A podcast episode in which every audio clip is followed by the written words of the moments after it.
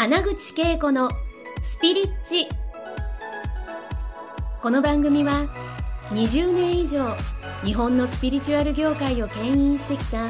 第一人者の穴口恵子が第一線で活躍する人たちとの対話を通して、その成功のもとにあるそれがスピリチュアルを解き明かしてお届けします。スピリチュアルを生活に取り入れて豊かに幸せになるためのスピリチュアルラジオ番組です。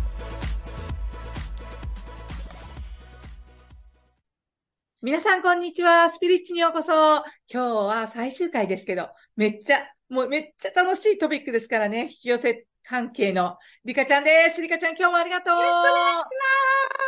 す。リカです。やばいんですけど皆さん、これねこれね、リカちゃんさ、なんかあの実際に皆さんからね、えー、リカちゃんのね、あのすごいあのお話聞いて、なんかワクワクしててね。で、やっぱりみんなのね共通のテーマはお金なんですよ。でね、よく恵子さんのリトリートに行きたいけどお金がないから行けませんとかね、お金お金がないけどないところからでも引き寄せの法則は実際に使えますよね。なんかそのあたり、リカちゃんはどうやってその、あの、引き寄せてきたのかとか教えてくれる？今日はお金がテーマですよ、皆さん。大好きだから。えっと、そうですね。私、あの、うんと、にじゅうよんから起業して、そこから、うん、あの、さんじゅうおく企業まで持ってったんだけれど、一番最初は本当にお金がなかった。まあ、まず、あの、お金を親にも援助してもらわなかったし、どこからも投資とかあるわけないし、えっと、情報もなかったし、うんと、人脈もない。もう何にもない。とにかくもう何にもない。何にもない。何にもない中でデザイナーになろうと思ってる。で、ファッションってものすごくお金がかかる。数ある職業の中でファッションブランドをやっていくって一番お金がかかると思う。うん。物質でものすごいものを作っていく、作っていく、作る過程ものすごいお金がかかるから、とにかくファッションショーなんてもう何千万、何億かかっていくので、本当にあのファッションデザイナー、自分が起業したブランドでやっていくなんてことは、お金がなきゃできない、あるいは人脈がものすごくなきゃできないっていう、今思えばね、世界だったんだなと思うんだけど、その頃、若い頃は何も知らなかった。もうそれすらどうやってパリ、これってパリってどこだっけぐらいの話だったぐらいの、あの自分があのまずさんねんかん働いて、あの起業したの。さんねん働くと、働いたら起業するって決めてたんで、あの別に全然お金もないのに、貯金もしていないのに、とにかく起業したの。お金、お金貯めて起業するんじゃなくて、お金がないけど起業した。起業したの。で、とにかく起業して、で、あのー、相方が当時、一緒のデザイナーで、まあ、アーティストだったんだけど、相方がいて、その相方と二人で、まあ、コンビ漫才みたいな感じで、二人でデザイナーしてて、もうキャッキャ言いながら、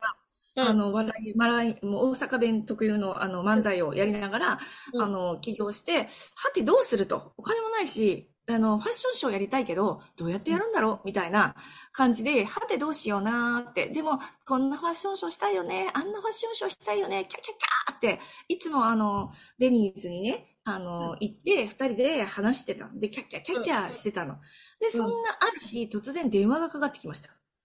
ビビそれは、電話、あの、えっと、専門学校にねんしか言ってなくて、その中で臨時で来てた、すごい、こう、キャリアのある先生だった。臨時だったのでいっかげつぐらいしかいなかった。いなかったね、その先生からだった。え、なんでと思って。なんだそれは。うん、で、この先生なんで電話してくるのと思ったら、リカちゃんさ、保証書出ないって言われたの。えぇ、ー、リカさん、保証書出ないってなんか、もう、キャッキャッキャッカー、ね、相方ともうデニーズも楽しそうに、どうやっていいかわかんないけど、ファッションショーやりたいんや。ね、デザインしてやったやつで、やりたい、やりたい、やりたい。ワクワクの中でいたら、そう、そこで電話かかってきたんだよね。電話かかって。出ない、え、え、出ますって、もう一つ、一つ返事でも、そこ、え、出ますって言ったら、わかった、じゃあさ、神戸でジョイントショーがあるから、新人デザイナーのジョイントショーがあるから、エントリーしとくわ、私審査員だから、とか言われて。えー、すごい。このだからもう、予想、予想も、予想もつかない。もないエリアから、しかも、臨時だって、一回しかいないから、顔もほとんど覚えてないよ、先生から。覚えてない。じゃあ、ファッションショー出へんか、みたいな。そういうことを口を起こすから。そう。しかも、あの、手続きはその先生がやってくれるみたいなさ。そうそうそうそうそう。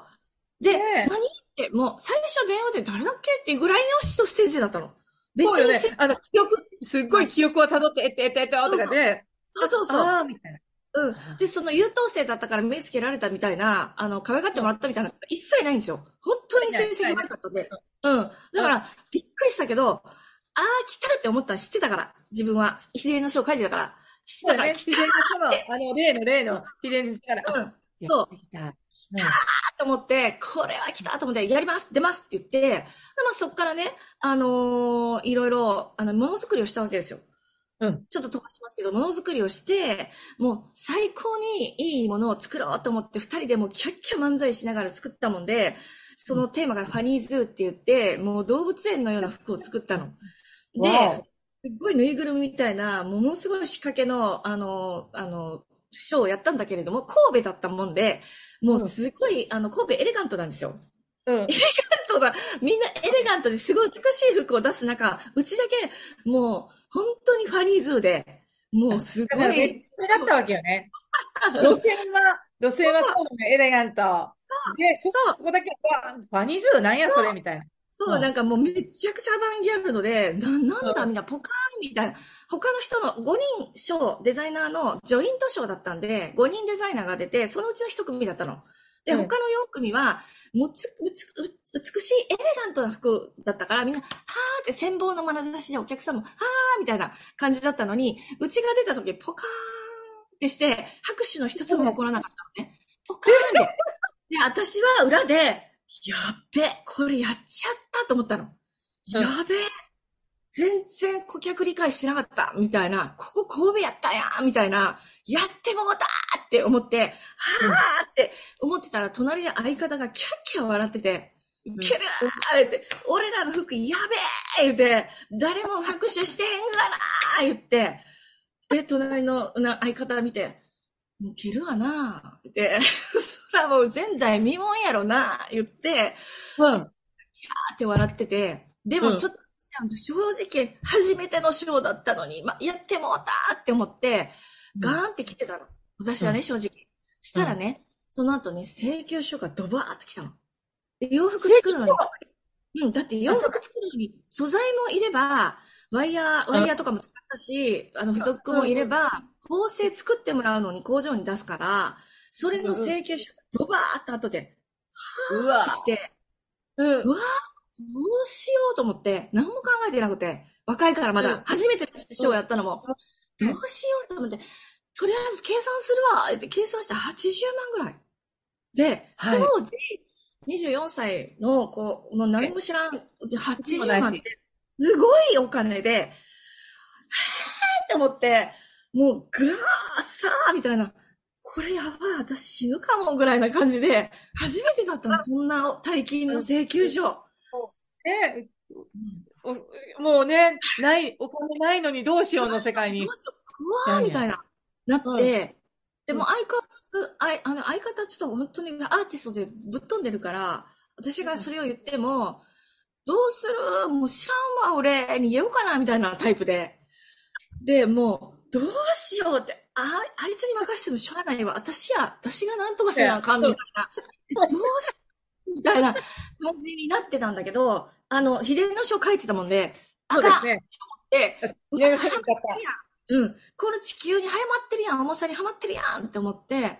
あかんあかんって思って、もうこれただの紙切りやんって思って、こんな紙切りになんでうちが一、一、一気一遊せなあかんのって思って、うんうん、なんか紙切りやん、こんなん、はぁって思って、そのとりあえず、その引き出ししまって、全部しまい込んだ。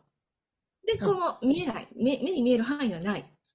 で、よし、波動を変えようと思って、チャンネル変えようって、もうめちゃくちゃこっちは合ってるわっていうのも分かってたから、もうひたすら、あの、波動を変える漫画を、大好きな漫画を読む。キャキャキャ笑うとか、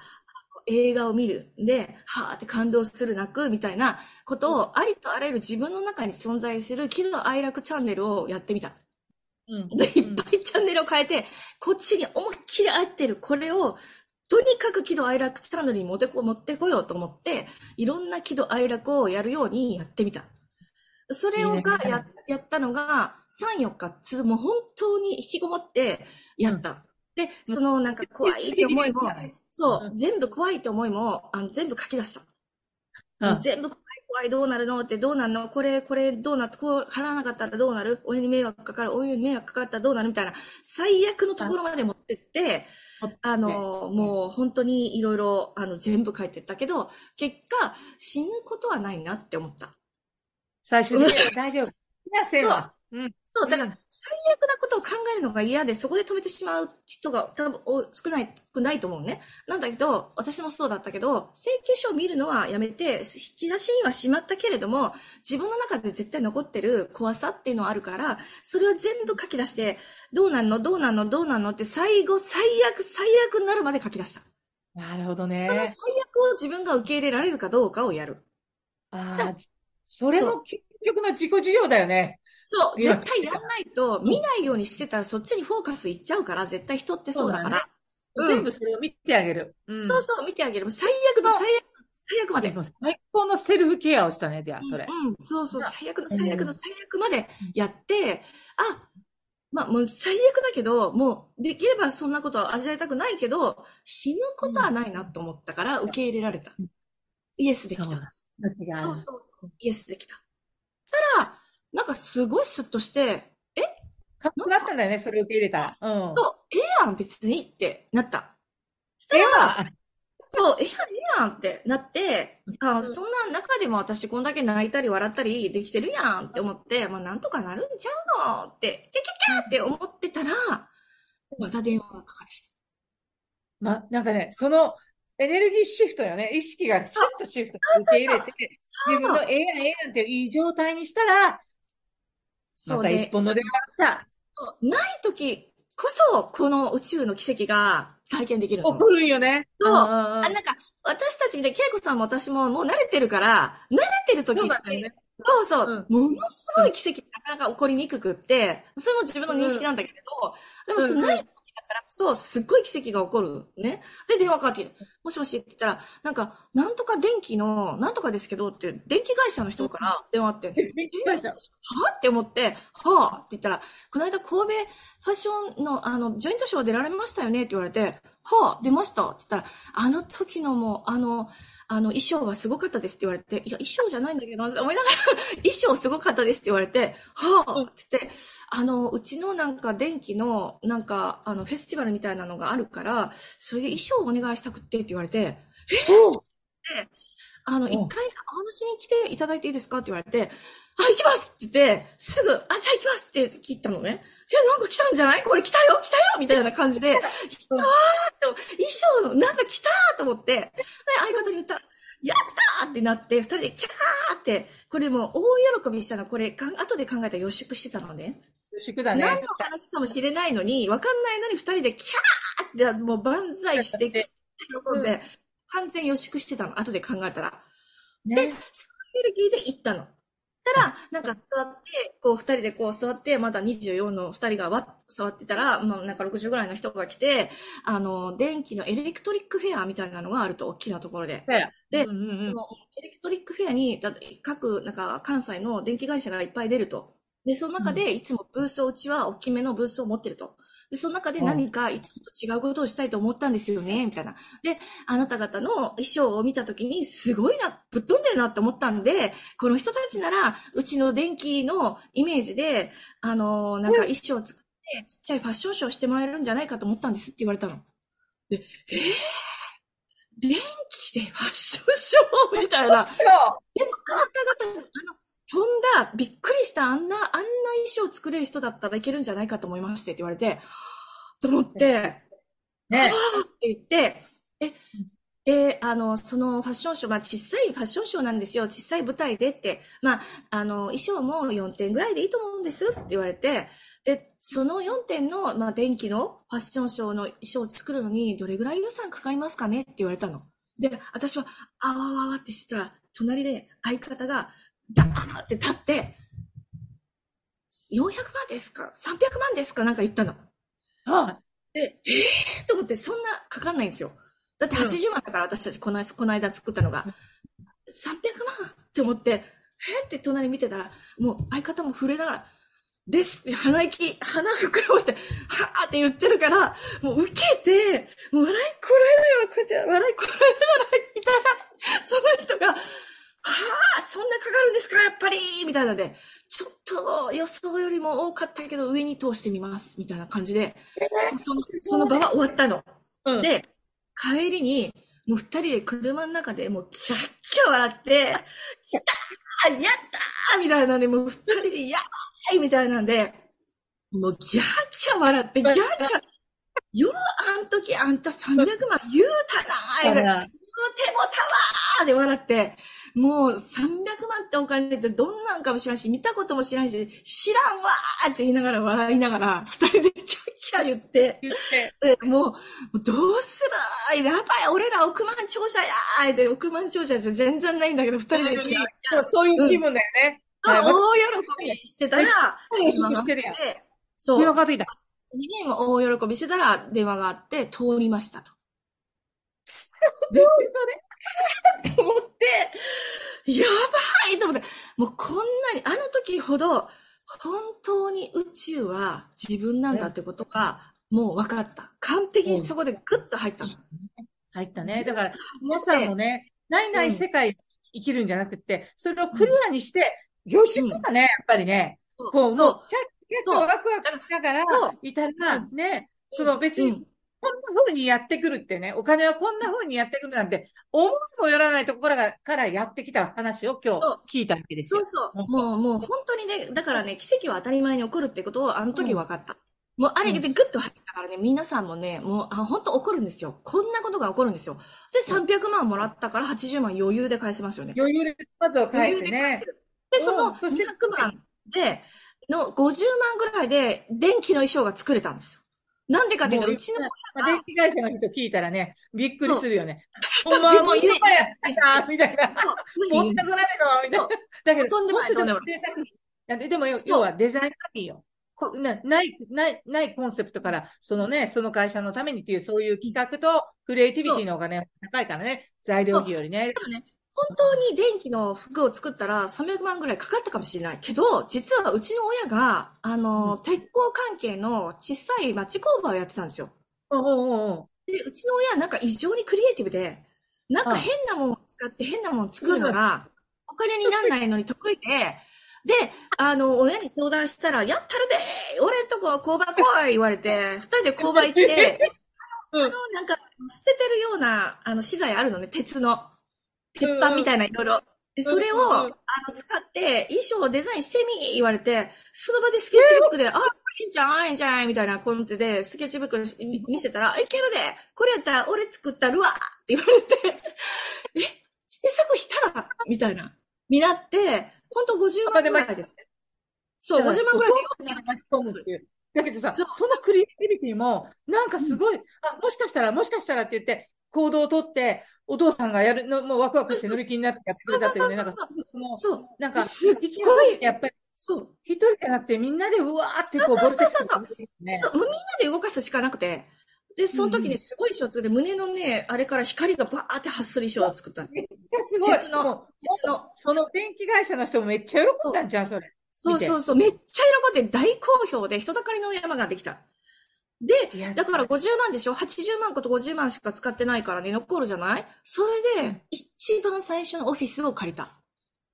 初めての。デザイナーのオフィス、うん。そう、初めてのオフィスを借りた。おめでとうって、もうすごいね。うん、だから結局、これ奇跡だけど、実際には本当に誰にも起こる、うん、ないところからやってるからね。うん、でも大事なのだって本当にそうだから。うん。さ、大事にしたいのはやっぱり自分とつながっていくね、うん、その喜怒哀楽のワークもしたし、うん、一貫の終わりやと思っても命はあるんやみたいな、うん、そのあたりとか、うん、そしてやっぱりあの予習はすごい大事だね、引き方に今日思った。また大事大事。だから、うん、今日はねそんな形でね、もう本当にいっぱい喋ってもらって残念ながらね、終終終了の時間が来てしまったけども、ありがとう。ね、えー、ジョイリカ引き寄せの法則は。うん、ボイシーでつながれますし、うん、私もボイシーにうろうろしてますから、皆さんね、スピリッチだけ聞くんじゃなくて、うん、ぜひね、うん、えボイシーをダウンロードして料理家の引き寄せの法則も楽しんでほしいし、穴口恵子のハッピースピリアルライフもこれから引き続きね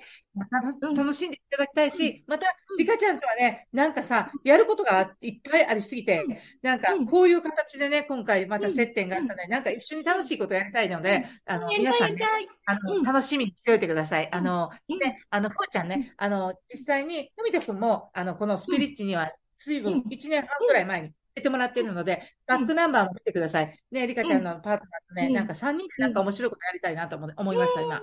うん、なんか、なんか何を引き寄せるか、皆さんもお楽しみください。うん、本当に、リカちゃんさんかいにわたってね、楽しい引き寄せの話ありがとうございます。楽しかった。ありがとう。楽しかったね。またね。